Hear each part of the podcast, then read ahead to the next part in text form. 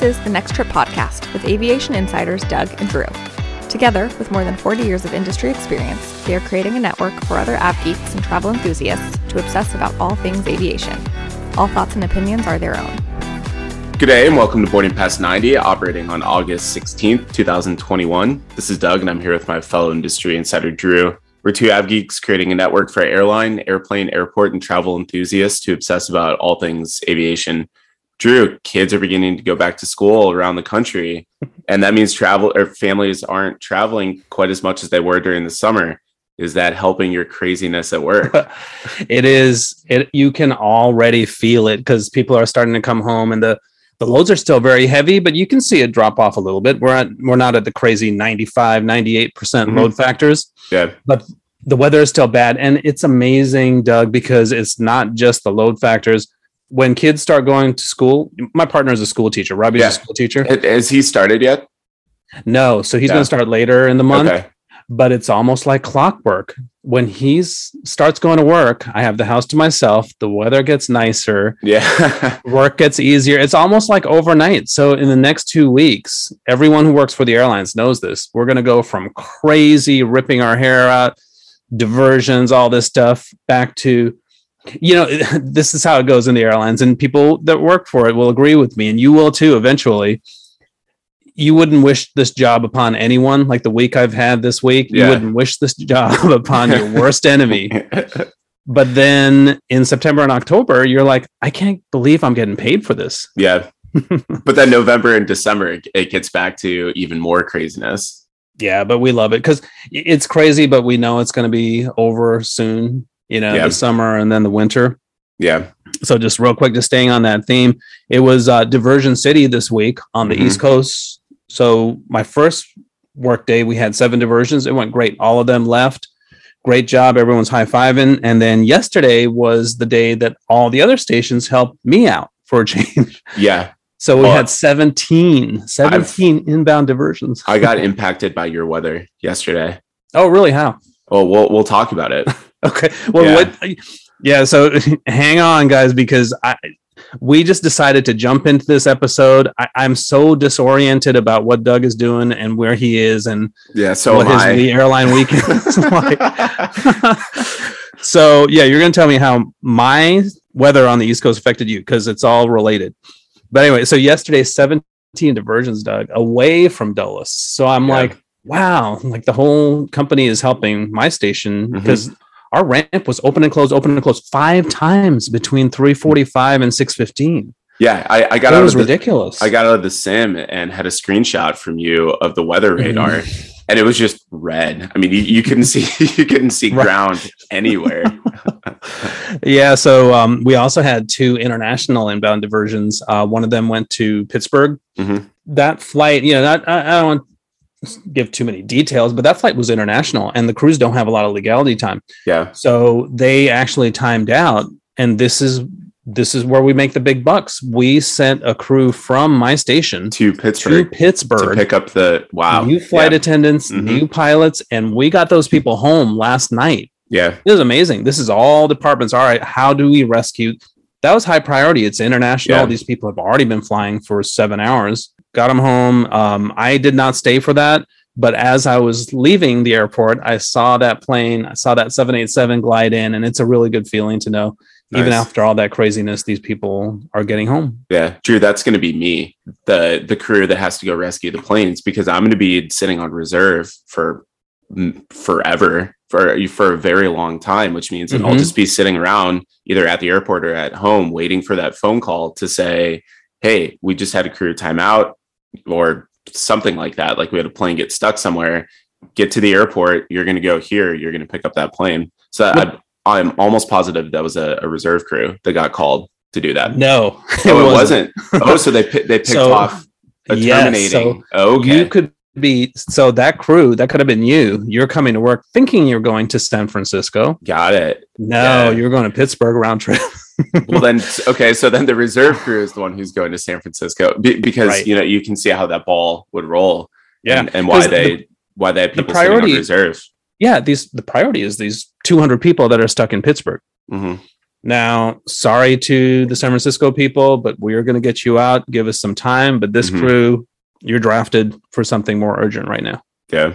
And I think any normal person would understand. Yeah, that's what they have to do. Yeah, you don't want people, spending the night in an airport in Pittsburgh. Our airline doesn't have a hub in Pittsburgh, so resources are limited. Yeah. They don't have a big customs facility in Pittsburgh. Mm-hmm. So a whole lot of issues. So let's just get those people home, which we did, which was awesome. I got to tell you one more little story at work, which is not...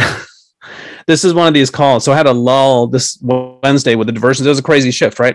And I get a call from this lady. And I tell you, I get crazy calls at my desk because people can't figure out who to route these people to. And it goes to the shift manager. So I get a call right in all this busyness. She's like, hey, how do I move my miles to your airline? And I'm like, okay, how do I be caring? So I'm like, I could very easily transfer this person to the 1-800 number right now. But I'm like, all right, I got a moment. All right, tell me what your situation is. So she has like one of these credit cards, not an airline credit card. So I told her, all right, so what you want to do is move all your miles to my airline. No, and I said, I'm not even joking. Just move it to my airline because the miles won't expire. And if you live in the DC area, we can take you nonstop anywhere. Yeah. So took about how did it get routed to you and not because like traveler's aid at the airport gets a call or someone calls, the airport authority and they're like, oh, this is a question about, for an airline, blank airline. Yeah. So then they just send it to, all right, let's see who's the number. All right. Shift manager. Boom. Yeah. But even that was a positive because she wants to know what to do, and I'm hopefully we have another loyal customer if she does move everything to my airline. Yeah, just taking that 5 minutes. Did she sound older, younger? Like, could you guess an age? No, she sounded like my age, like maybe late middle age. Okay. Yeah, she sounded pretty astute, but she's probably someone who has a lot of miles, doesn't travel a lot, and she just needs some guidance. That's where I was going. She probably doesn't travel a lot, but the fact that she's looking to move miles to an airline, that's a good sign, I feel like. Well, and it's funny because my, the guys I work with, they're overhearing this and they're like, what? Yeah. They're waiting for you to get off the phone so you can tell the story. Right.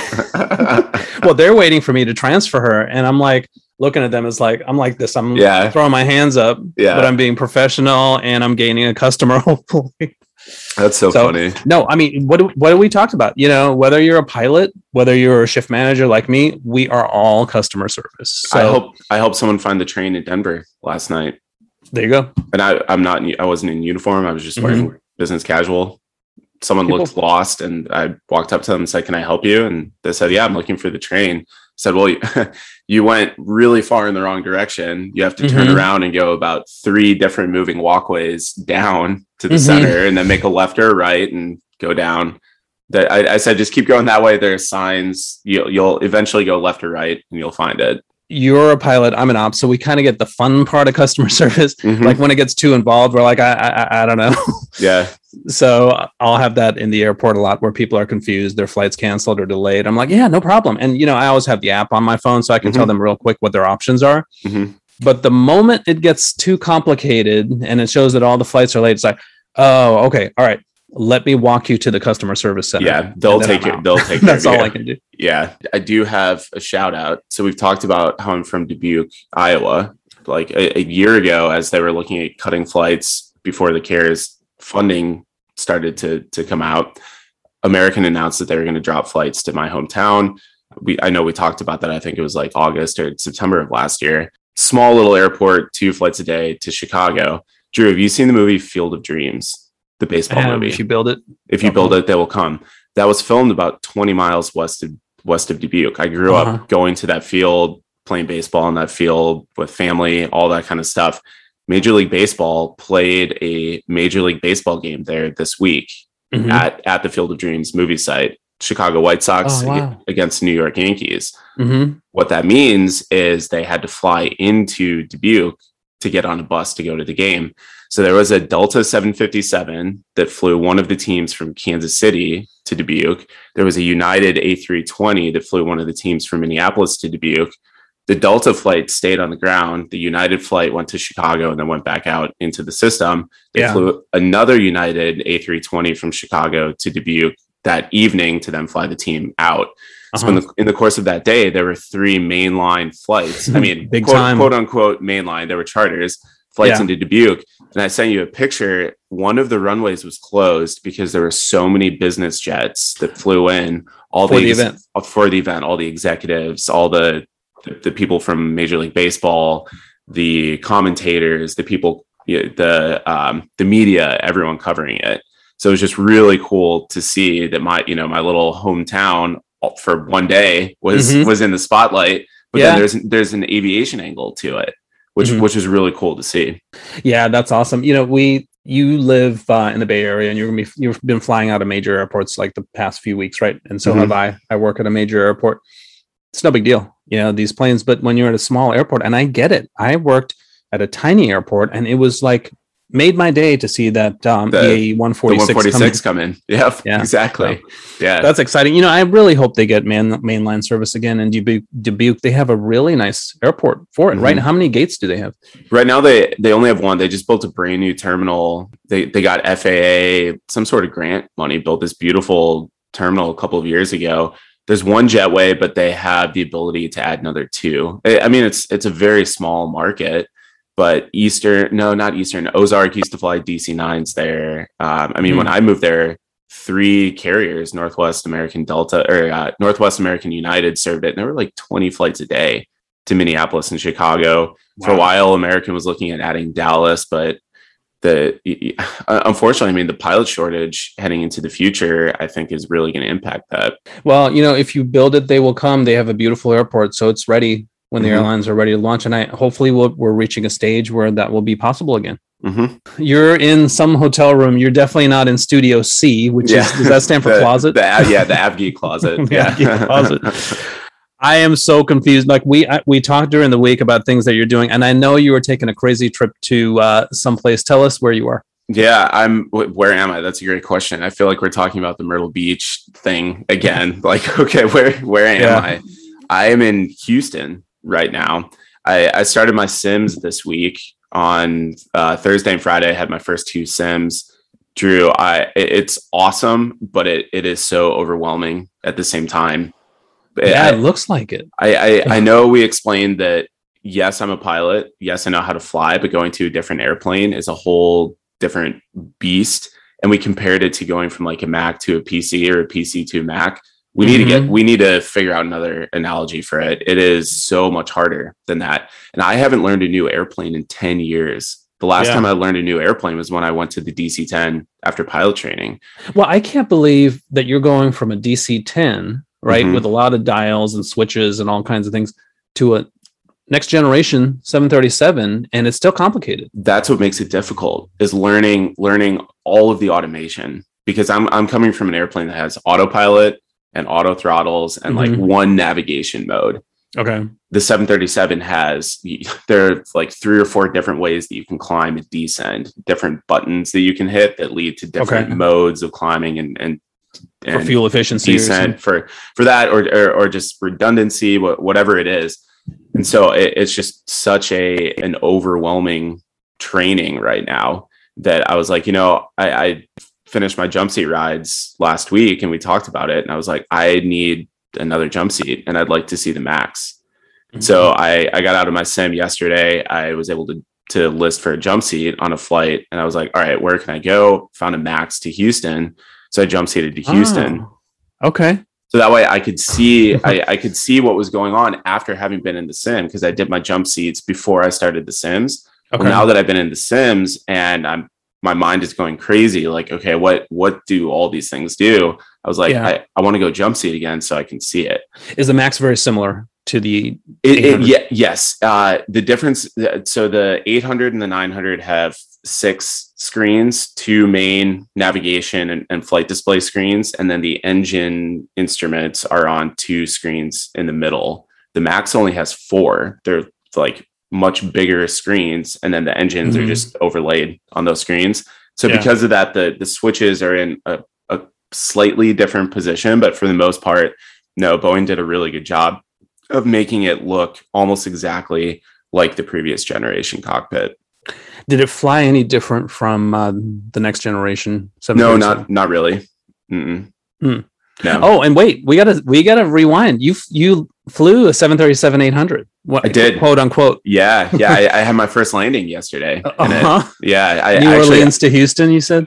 Houston to New Orleans. Yeah. Okay. I flew the whole leg from gate to gate. Yeah, it was awesome. It was a lot of fun. But again, it was overwhelming because it's like, hey, here's all the stuff that I don't know, that I need to study, that I need to prepare for. So you said it was sporty was the word you use. So compared to the 10, it can it's more agile. Yeah, it almost in a way felt heavier, I would say, than the 10. Yeah. And I don't remember who was asking us if the 737 was going to be an easier airplane to fly, because the DC-10 is a heavy airplane. Most manufacturers manufacture the planes to feel the same way. And most of the feel is computer driven anyways. You're not actually feeling the airplane. It's just a bunch of springs and pulleys and weights that make you feel like you're feeling the airplane. So that's interesting to me, because when I'm on a wide body as a passenger, it definitely feels heavier, so to speak. Like it feels like the turns are more gradual, it's smoother, but you're actually saying the 737 felt heavier in the flight deck. Mm-hmm. Yeah, at least in the sim, I haven't flown the real airplane yet, but the sim is usually pretty close to it. Okay. Now, an important question for you, and I may have asked you that in text, but the wide bodies, especially the 10, they have a nice flare on landing where they seems like they slow down. They're almost hovering as they touch down. The 737-800 is long, right? Proportionally. Yeah. And my understanding is they have to land without too much of a flare to avoid a tail strike, and the landing is more abrupt. What was your experience? Yeah, it's funny because my sim partner is a previous 747 guy. So the two of us in there yesterday, DC-10, 747, and on short finals, like a mile final, I out loud was saying, don't flare like a heavy, don't flare like a heavy, don't flare like a heavy. And my sim partner, the sim operator, just started laughing. And I was saying that like the entire way through the flare. You consciously have to think about it. You can't flare too high, and you're coming in fast. I mean, the 737 actually is pretty fast approach speeds, right? And that's for the tail strike, to avoid the tail strike, right? So for the listeners, this is why I don't want to say it's a bad landing, but when you're on a 737, it is going to be a quick landing. It's not going to be a slow flare like a wide body. That doesn't mean that it'll slam on the runway. It just means that it almost feels like, whoa, we're descending really fast. This is going to be a rough landing, and then you flare, and it's not. But it definitely lands differently than any other airplane that I've flown previously. Wow, so cool. Yeah. All right, now, do you want to tell us where you are? Yeah, so I'm in Houston. I jump seated to Houston, but I want to talk about the flight last night and how your weather issues on the East Coast affected my flight. The inbound airplane, I was supposed to leave at like 8 o'clock, I think. The inbound airplane from Tampa was delayed because of weather. I think they had a ramp closure in Tampa, so they departed 2 hours late. So my flight was already posted a 2 hour delay. We boarded, got on the airplane, and we were just sitting there. And the flight attendant said, "Ladies and gentlemen, we're really sorry that we're just sitting here. We have a crew that was replaced for this flight." So I think the crew that was originally supposed to fly had probably timed out or something, and they didn't have anyone on reserve. Yeah. They'd maybe used them, or they were saving them for another flight. So they pulled crew coming in from Dulles, but they weren't on the ground yet. Once the crew finally got there, we ended up leaving about an hour later than the already 2 hour delay. So we left about 3 hours late. The crew was really good. The flight attendants were really good, just about talking to the passengers, saying, "Hey, here's what's going on." The captain got on and stood up at the front and spoke to everyone in the back and just said, "Hey, we're really sorry. We were at Dulles and it was closed because of thunderstorms." And I was just laughing. I was like, I knew that because I got out of the sim. You were getting the real time. Yeah. You show people here, this is what it looks like. Exactly. So I didn't get to Houston until like 2:15 this morning because of all those issues. And so you were supposed to get there at 1 a.m. No. Well, the original delay, I was supposed to get here at 11. but then the 2 hour delay pushed it to one, and then that crew delay pushed it to two. And by the time I got to the hotel, it was like 2:15, 2:20, something like that. Was your flight full? No, it wasn't. No, because after the flight delayed, a lot of people jumped onto the 9 o'clock departure. Mm. So the early departure or the later departure actually left earlier than this one. So it was relatively empty. Guess what I had for dinner? Yeah, dinner on that flight? Yeah. You had a corn and bean salad. You had Spanish rice with chicken breast. Yeah.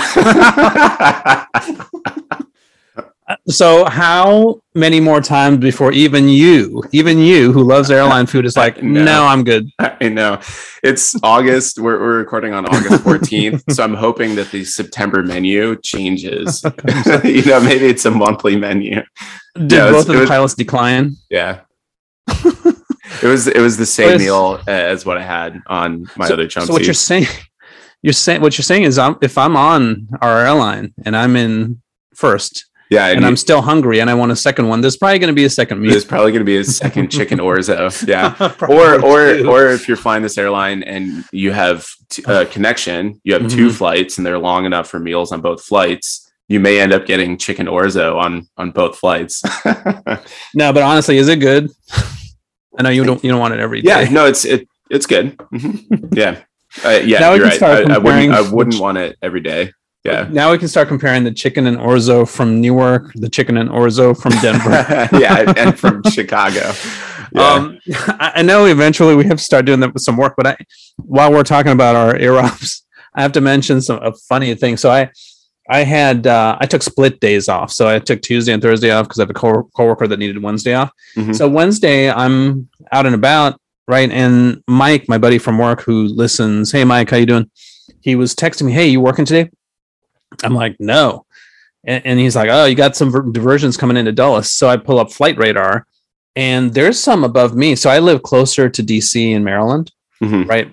And they're circling above me. And I'm like, oh, wow, looks like 708 may divert.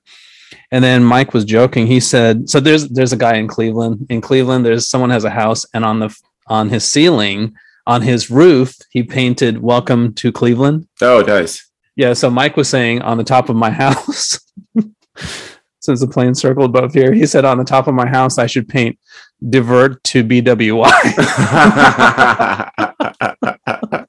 So subliminally, the pilots will see that. It's like, I got to go to BWI instead of Dulles. That's funny. All right. Well, I'm in Houston, and we're going to tease this right now mm-hmm. because we're actually going to talk about Houston in our main topic later on with an airport list. One thing quickly before we get to the news that I want to mention, I'm staying at the Marriott right on the airport property, so between some of the terminals. Hmm. Drew, I did mobile check-in, and they gave me my room, so I didn't even have to go to the front desk, so I already knew what my room number was. If you heard, okay, so this hotel is like a small little circular part of the hotel, and then mm-hmm. there's like a big tower which goes down toward the south, which has really nice ramp and runway views. Hmm. So if you saw room 2117, what would you think? Like, what floor might you think that's on? What room number? Like, good views. I'd be like, oh cool, I'm on the 21st floor. That's what I thought. Yeah. Mm-hmm. No, I'm on the second floor in room 117. I can look at the air train going by and know that there are airplanes on the other side, but I stare right at the departure pickup, like the road, the departure pickup queue.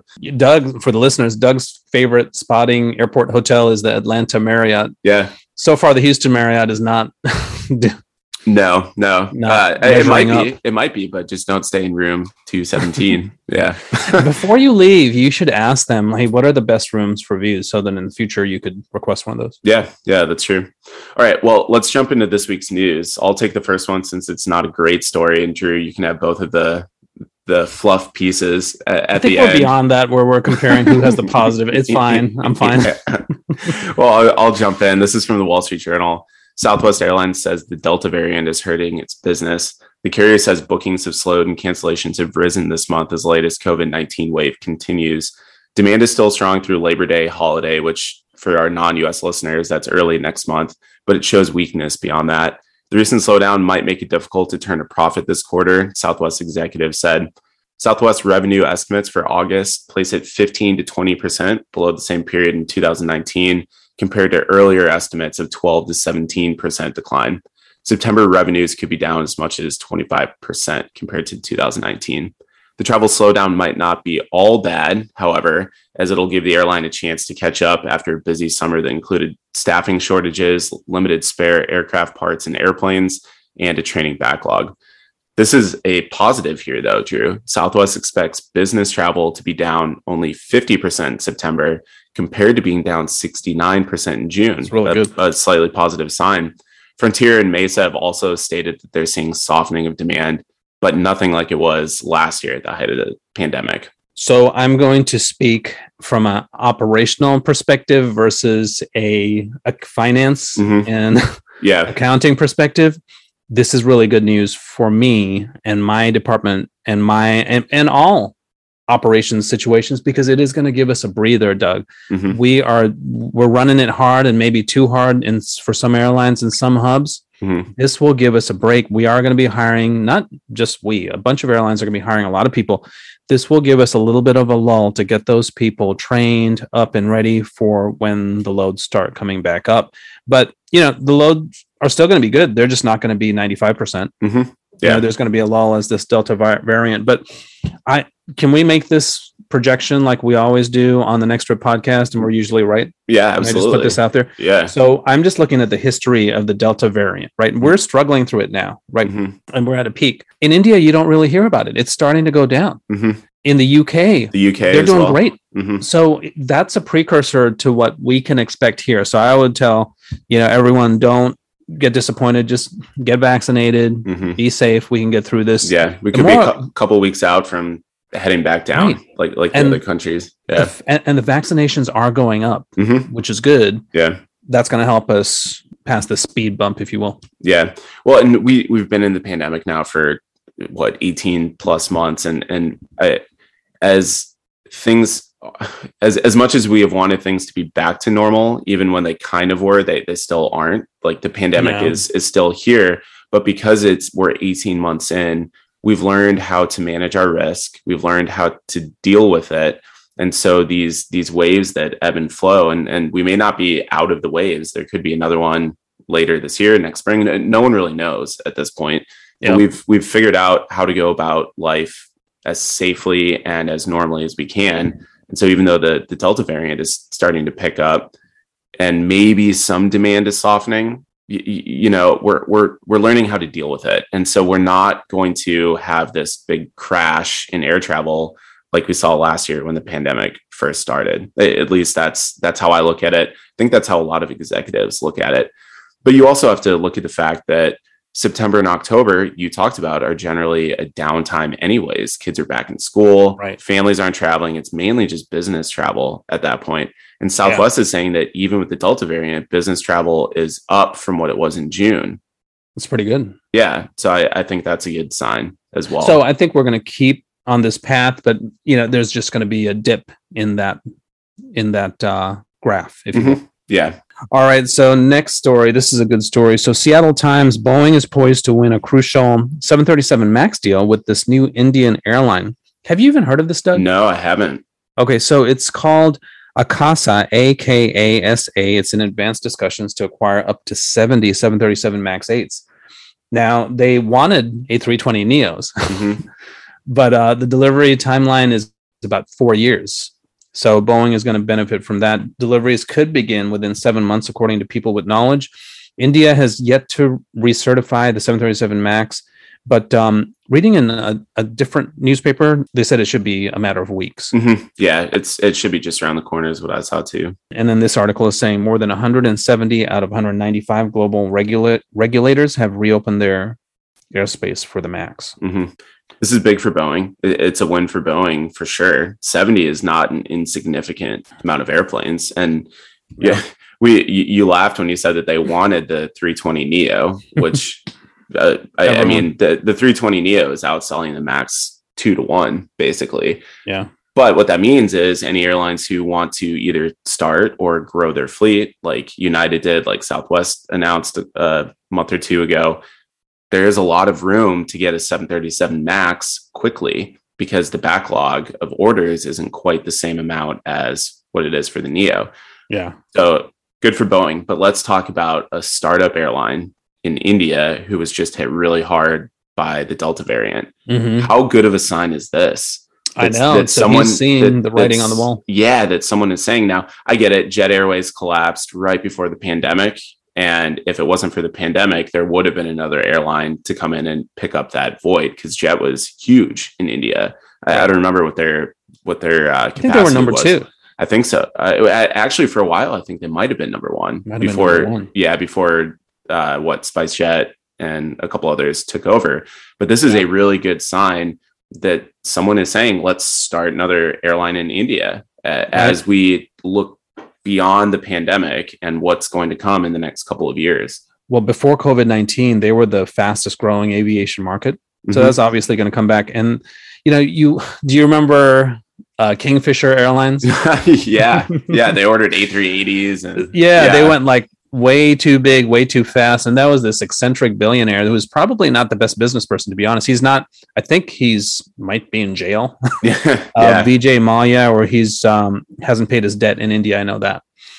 So this guy, Akasa Airlines, he is a billionaire. Mm-hmm. His name is Junjun Wala. He's a stock trader. So what does that tell you? People look at futures, right? Yeah, he's smart. They're looking at trends. And this guy, so on his staff for this airline, he has a previous head of Indigo, which is, I believe, the largest domestic airline now in India, and the previous head of Jet Airways, which you just talked about. And that previous head of Jet Airways was also an exec at Delta. That's what I was going to say. Yeah. So he's got some good backing with people who really know the business. Smart people around him. I'm telling you, if I could buy stock in this airline, I would, because it seems like they have all the elements. And just like you said, you think it's a bad time, but no, it's actually an opportunity right now to get in if the product is good, if you have a good product. Yeah, I was trying to do some research. It doesn't really say what type of product it's going to be. Doesn't. I'm guessing probably an LCC, a low-cost carrier. Yeah, I think so. Would be my guess. But this is the challenge in India. So I was reading this, Doug, 30% taxes on fuel, which is already expensive in India. Mm-hmm. And the fares are so low, airlines usually lose money. So who would want to jump into this? Yeah. But maybe he sees something that we don't. Yeah. Well, we've used this joke before. What's the quickest way to become a millionaire? Start as a billionaire and open an airline. And start an airline. Yeah. All right. So anything else on that? No. So do you want this next story? You can take the next one. It's another happy. It's another happy. All right. Yeah. Good. All right, so this next one is from Bloomberg News. JetBlue begins nonstop New York to London flights starting at $202. Our buddy Tom Pelini was on this flight. We should have him on later to talk firsthand how it was. Mm-hmm. So JetBlue began its JFK Heathrow service on Wednesday after years of stating a desire to offer transatlantic service. The new service is just 9 days after the UK granted vaccinated Americans quarantine-free entry. This is the first of what JetBlue believes will be many European flights. Boston to London is next on tap for them. The flights are operated with the A321 sporting the Mint, their new Mint business class product. Round-trip airfares are as low as $202, while business class is $1,600 on select days. This is expected to shake up the transatlantic market, Doug, much like JetBlue did when it introduced Mint on its Transcon service early last decade. Mm-hmm. What do you think? Yeah, let's talk about that Transcon first, which I know we've talked about in the past, that before JetBlue launched Mint, Delta, American, United, some of their Transcon flights had the premium service, like actual first class seats, business class, and then economy. But it wasn't lie-flat. It wasn't quite the same product as what they were putting on their international flights. And then here comes this scrappy upstart JetBlue saying, no, we're going to put lie-flats on an A321 and run it on all of our Transcon routes. Yep. And then all of a sudden, the big three are like, okay, well, we have to do that too. So that's where you get Newark, JFK, Boston to San Francisco, Seattle, Los Angeles, all these major financial and entertainment links, if you will, that every single airline, every single flight between those cities is this really good product. Yeah. And the prices are held lower because of people like JetBlue operating this. So you look at transatlantic, Drew, a business class ticket in business on any one of the airlines would be easily $5,000 to maybe $10,000 from, say, New York to Heathrow. Yep. $1,600 is what JetBlue is selling these for. That's a steal. Right now. That's like a regular economy full fare ticket. I've paid $1,000 round trip in economy. Yeah. To go to Europe and back. So add another $600 and you can be in business class. I don't think that low of a price will stay, but hopefully, and this is me speaking as not an airline employee, hopefully the prices will drop so that it can be something that more people can experience and use that product. Now, the numbers guy, the airline employee is like, nah, $10,000 round trip airfares to Europe. Let's do it. Mm-hmm. This is going to be much more challenging than the domestic transcons, though, Doug, because the other airlines, Virgin, British Airways, United at Newark, Delta at Kennedy, they already have very good products. Yeah. So this they're established in the market. Blow them away. I mean, and I've looked at the cabin. I liked it. The one thing I just cannot get beyond is that these seats, they look very comfortable, and I'm sure the service is excellent. But you know what I'm going to say, right? They face away from the window. Who faces seats away from the window? I want to look out the window. I don't want to look, at the drink cart. Yeah. Right. So that's a problem I see with it. Now, a few things. This is their first airspace cabin. Have you heard of this? So this is like the Airbus version of the Sky. The Boeing Sky Interior. Mm-hmm. And, the word flying around in the blogs is snazzy. So we'll just use that. Yeah. They're coming out with a snazzy new cabin. So not huge changes. It has some, snazzy looking overhead lights, the overhead bins. They're saying that it can take 60% more carry-ons, which is pretty cool. Mm-hmm. And they keep making the sidewalls thinner to give an inch or two more on the sides. I don't know how much thinner they can make it, but apparently that's going to make the cabin seem a little bit wider. Mm-hmm. Yeah, it looks, aside from facing away from the window, it looks like a really nice product. Like the old Mint product was good. It was a 2-2-1-1-2-2 setup, if that makes sense. So it's like two seats. The seat behind is one, and then the seat behind that is two. This has all direct aisle access. It looks like it's a little bit more private than what JetBlue's old product was, but all power to them. I mean, hopefully they can expand to other European destinations as well. Yeah. All right. Let's get into the weeds just a little bit. Less than 5 minutes, I promise. Okay. All right. Because we got to explain a little bit. Now, this is a narrow body flying Transcon, which is still kind of a new thing, right? Or the transatlantic. Yeah. Transatlantic. Mm-hmm. So this is an A321LR. Mm-hmm. So this is a version of the A321neo, which is new engine option is what that stands for. Mm-hmm. So TAP Air Portugal is already flying the neo, not even the LR. Mm-hmm. From just the Lisbon, regular neo. Just the regular neo from Lisbon to Washington Dulles. That has a range of 3,500. Mm-hmm. This is an LR, which raises the range from 3,500 to 4,000. Mm-hmm. The XLR, which isn't out yet, will increase that from 4,000 to 4,700. Mm-hmm. So it's getting longer and longer. So it says every time it increased the range by 15%. So listen to this. I just did a calculation. So on the XLR with 4,700 nautical mile range, you don't have to fly from Western Europe to the US. You could fly from Frankfurt to Denver in the XLR. Yeah. 9.5 hours. Yeah.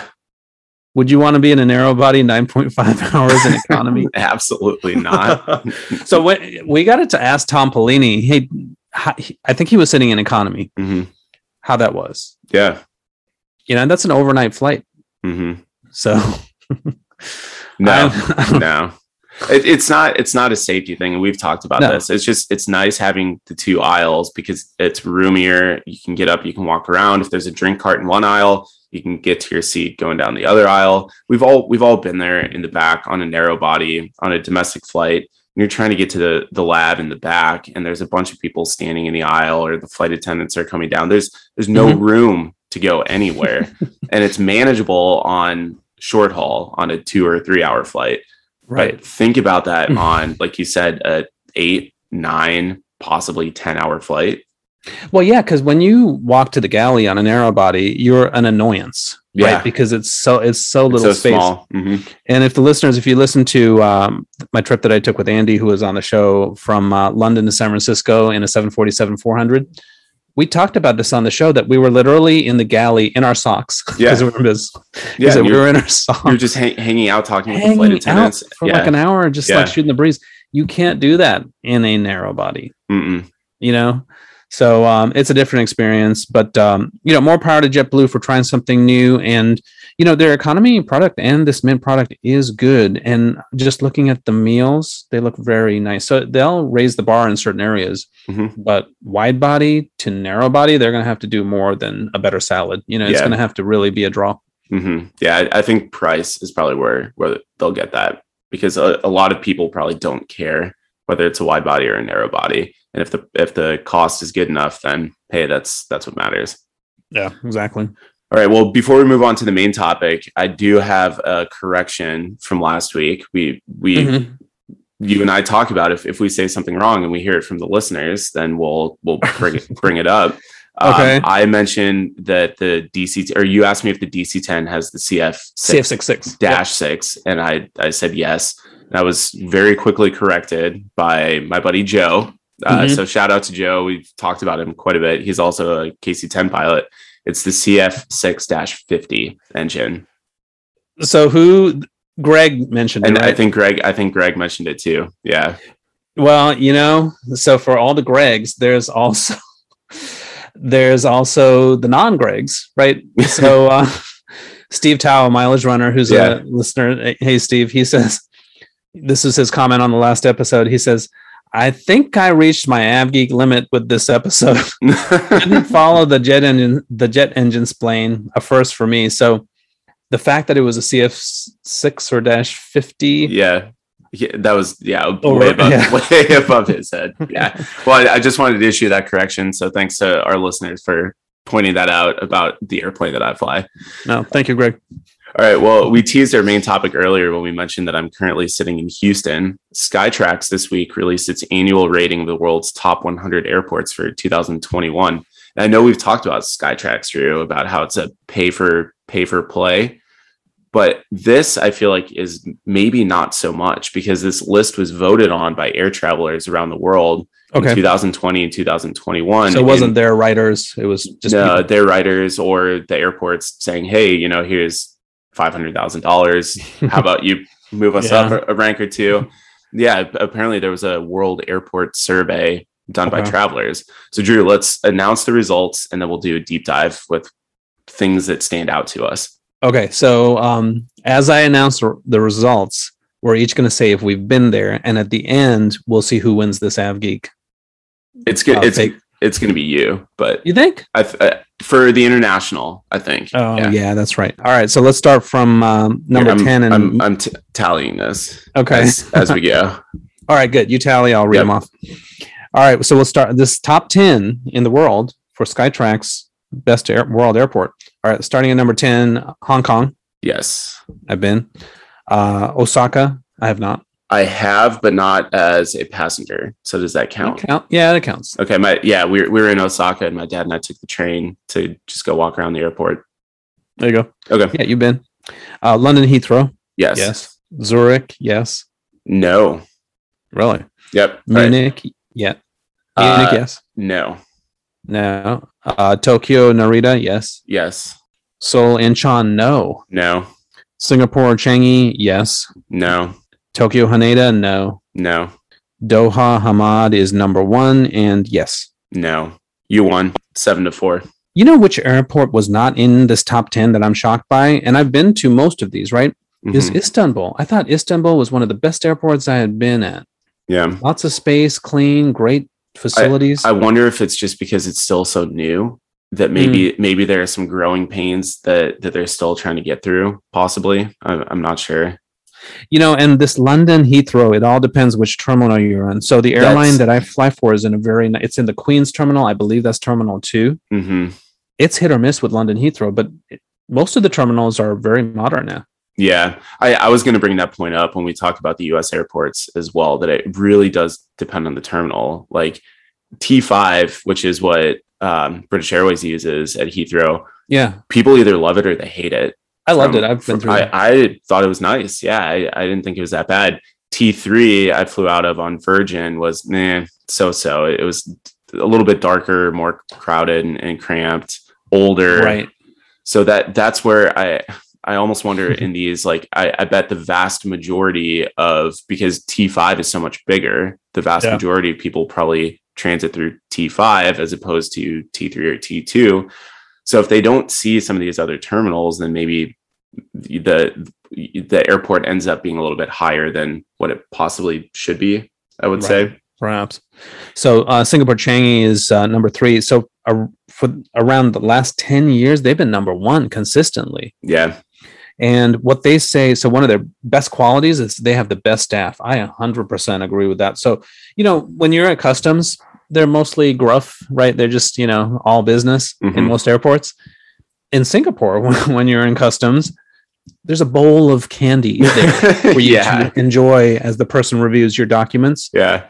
And they have asked me, oh, so what are you doing? They were almost like a tour guide for Singapore, or like an ambassador for Singapore, which is so awesome. So yeah, they take pride in their country. Yeah. Yeah, they really do. All right. I've got a Before we move on to the U.S. portion, I've got a question about Narita. I haven't been there in over 20 years. I remember it being so-so. It was dark and kind of outdated. Have they done work on it recently? Like, is Narita of now different than the Narita that I may have been to? I don't know which area you were in, but even I haven't been there for at least maybe 10, 15 years. But when I was there, it was bright and airy. Oh, was it? What I remember. Okay. Yeah, I haven't been there. We got to go to Haneda. I've never been there. I haven't either. And I've seen pictures. It looks awesome. Yeah, and we have a flight from here. Not for sure when we'll restart it, but it will probably be to Haneda and not Narita when it restarts in a 777. Yep. So hopefully that's soon. All right, let's move on to the U.S. or I guess North America, but mainly the U.S. cities. Vancouver was the highest North American airport at number 24. There were 14 U.S. cities that made the list. Let's do the same thing. We'll tally this as we go. Oh, actually, why don't you read it and I'll tally? Okay. All right. Number 99 was Boston. I have not. You? I have. Okay. 98, Detroit. I have. I have not. All right. 95, Phoenix. I have. Okay. I have. 94, Minneapolis, St. Paul. I have. I have. Number 86, JFK. I have. Yep. So have I. 75, LAX. I have. Yep. 70, Dallas, Fort Worth. I have. Yep. 61, San Francisco. Yes. Okay. 53, Seattle. Yes. Yep. 49, Houston Hobby. I have. You have. I have too. All right. 46, Atlanta. I have. Okay. 44, Denver. I have. Yep. 42, Cincinnati, Northern Kentucky. I have. Huh. I have not. 25, Houston Bush. I'm sitting here right now, so I guess that's a yes. Yeah, all right, so you win. Okay. Because you had Detroit and Cincinnati, but other than that, we've been to both. Yeah. Anything stick out on this list to you? I've got my thoughts. I want to see you go first. Congratulations to Houston for being number 1. I've gone through there a lot. You're there right now. You know what? One of the areas where they stood out was they were the number 1 cleanest COVID-19 airport in the U.S. And what I thought was cool is, you know, all the airlines have their COVID procedures and some of the airports do, but this one has a very well-defined COVID-19 processes and they work with the airlines. So if you're a small airline, you could literally just use what Houston is using. So I think that's great. I think that's good leadership. So they have, they call it Fly Safe Houston. And they have masks and sanitizers. Yep. Yeah, you know, the normal things, but they also have crowd control sensors and monitors. So if there's a crowd in one area, they'll try and address that. Yeah. Or social distancing. Yeah. Interesting. And they have little things like increased air filter replacement, So very detailed COVID-19 plan. And I think that's probably what put them in the top. Mm-hmm. I'm going to say two airports looking at this list that I don't think should be on the list. And then I'll talk about a couple of good ones. Okay. LAX. I don't think LAX should be on the list. Okay. And I mean, LAX has advantages. You can get basically anywhere from LAX. You can, but some of the terminals are old and crowded. And even some of the newer ones are very crowded. And you might be in one terminal that was just rebuilt. That's very nice, like the Tom Bradley International Terminal. And then you might be in like T5, which is where Alaska and a couple of airlines operate out of. That's just not that great. I mean, it's not terrible, but it's also not great. Well, what's happening is the av geeks and semi-av geeks are stuffing the ballot for Kennedy in Los Angeles because they're not very user-friendly airports at all. Yeah. And same with Dallas. To me, Dallas is just a boring airport, and it's not architecturally pleasing in any way. It's so 60s. Yeah. So, yeah. I mean, I guess there are good concessions there. And that might be one of the things that travelers really care about in a survey like this. You know, if there's a restaurant almost at every gate and you don't have to walk very far to get there. Yeah. All right. So Houston, Cincinnati, Denver. What are your thoughts on Denver? Do you think that's a good airport? I do. Yeah. I mean, I lived in Colorado for almost 5 years. So I've flew out of Denver a lot. And yeah, I've always enjoyed Denver, and they're doing a lot of construction right now, trying to modernize it a little bit. Yeah. I've always liked Denver. Denver versus Atlanta. Oh boy. I would say, and you can't use the clubs. I would say I probably prefer Denver over Atlanta. It's a little bit bigger. Like the terminals themselves, from the terminal standpoint. Oh yeah, the terminals are more spacious. They're more spacious, higher ceilings, airier. Yeah, I would say probably Denver over Atlanta. But I'm going to go to the top two on this list. Number 42, Cincinnati. That is an underappreciated airport. I've never been. Is it modern? Delta, when they had a big hub there back in the mid 2000s, put a lot of money into building a brand new or updating this terminal. And it is a gorgeous terminal. And now that there's no longer a Delta hub there, it's very wide open, very spacious, really nice terminal. So I was very surprised to see Cincinnati was the number 2 U.S. airport on there. When I saw the list, because I think people don't even think about Cincinnati. No, I can't even visualize it. Yeah. Now, you know, Cincinnati and Cleveland are interesting because when air traffic was growing, and it will be again, my understanding is that these major carriers were seeing these secondary cities as overflow hubs for their main hubs in Chicago and Atlanta. So my question to you is, can we see Cincinnati and Cleveland rising again as overflow hubs for these major airlines? Maybe not in the next 10 years, but as air travel continues to grow at the projections that Boeing and Airbus are saying, and you have places like Newark that are slot controlled and you need that overflow, then yes, I possibly could. Maybe not Cincinnati, even though they have the infrastructure, maybe not Pittsburgh, which once used to be a big hub, maybe not Cleveland, but look more at the growing cities like Nashville, like Austin, places that that are entertainment and tech and leisure destinations, but also Las Vegas, but also have a booming local economy, so it can support the O&D traffic. Right. So you have a balance of connections and O&D. That's a good point, because for our listeners in Cincinnati and Cleveland, I'm sure your beautiful cities, Doug and I, we looked at those cities, right, to go there when we were trying to figure out. But I don't see those as big destinations, you know, Cincinnati and Cleveland, but the cities you talked about, Austin, Nashville, Las Vegas, Orlando, those could be, you know, overflow hubs for the Miamis and the Nashville, maybe for Charlotte. Might be too close, though. Yeah, it might be too close. American used to have a hub, a small hub at Nashville. But I could see it being overflow for some airline, probably. Yeah. So before we move to the next story, listeners, if you're in one of these cities, write to us. Tell us why Cincinnati should be a hub. Tell us why Cleveland should be further up. Yeah, we definitely want to know because we haven't been to those a lot.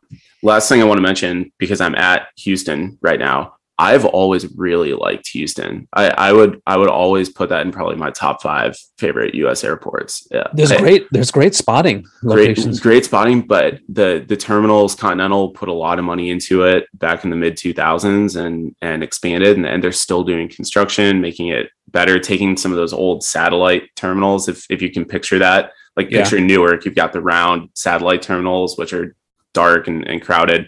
They're starting to replace those.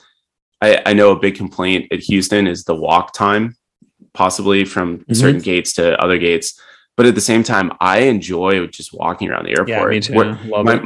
My flight home isn't until 4:30 this afternoon. So it's in 6 hours. As soon as we finish recording, I'm going to shower and then just go over and start walking before I can get into one of the lounges. Well, and if you don't want to walk, they have a little tram. I've been watching it for the last hour as we've been sitting here record. Go by outside my window. Yeah. Oh my God. No, I like Houston. I like the big windows, and those new concourses are really beautiful. They're like, I would put them up against anything in the country, high ceilings, lots of glass. Speaking of sitting in Houston, flight leaving in 6 hours, what do you say we wrap up the episode so that I can get ready and so I can go walk and experience the #1 U.S. airport, according to Skytrax? Yeah, no, we can wrap up now because your walk will give us material for our next episode. So what are you going to do? So you're going to get there, you're going to walk, you're going to use the airline club, you're going to check out the airline clubs and the Amex club. Am I right? Yeah, I'm not jump seating back. I'm actually on a revenue ticket back, which we can talk about next week because it's... Well, I'm in business on a 777. That's awesome. Yeah, a domestic. Talk about Transcon. Domestic wide body, and that's a 2-hour flight. It's less than 900 miles. Yeah, it's about a 2-hour flight. So you're in a 777 in a lie flat seat. So that is the definition of overkill. Yeah, yeah, on a 2-hour flight. Yeah, you'll be happy though because I'm in the last row of business, so okay. I'll get the full cabin drama from my seat. So the choices are going to be orzo chicken. I'm guessing I'm probably going to have chicken orzo for lunch. No, but there's usually 2 choices. Yeah, last night it was a vegetarian thing. I don't remember what it was. I heard the chicken orzo and I was like, "Yeah, I'll take that." I'll take that. Can you get something else so I can have a picture of some other? Yeah. I'll try. But no, don't worry, because you can have both. Yeah, you can have both because the pilots aren't going to eat it. I can't get into the Centurion until 3 hours prior to my flight. I can get into the airline lounge probably here in a little bit. I need to look. I'm not sure if the KLM lounge or the Air France lounge is open yet, but I might be able to get in there with priority pass. So we'll see what I do. Wow, 777. Yeah, that's exciting. To our listeners, this podcast is your show. So go on our website, nexttripnetwork.com, and let us know what's on your mind so we can talk about it or give us your feedback. You can also follow us on Twitter or Instagram at Next Trip Podcast. Please tell your friends about us so we can reach more people who love aviation and travel. All right. Thanks, Doug. And then, don't forget our website, nexttripnetwork.com. I uploaded all of the good pictures from Myrtle Beach. Yeah. To Myrtle Beach. Yeah. So go on there. We have all our pictures. And then, Doug, hopefully you'll get some good eye candy pictures at Houston that we can upload for this episode. Yeah. Thanks to all of our listeners for your support and for joining the conversation. We'll see you next week. And in the meantime, stay aviation tough. This has been the Next Trip Podcast. Visit nexttripnetwork.com for information about previous episodes, trip reviews, aviation photos, and other aviation-related content. This is your show, so search for The Next Trip on Twitter and let Doug and Drew know what you want to talk about. Not on Twitter? You can also email them at nexttrip.podcast@gmail.com. Please consider leaving a review wherever you download your podcasts. It will help other listeners like you discover this show.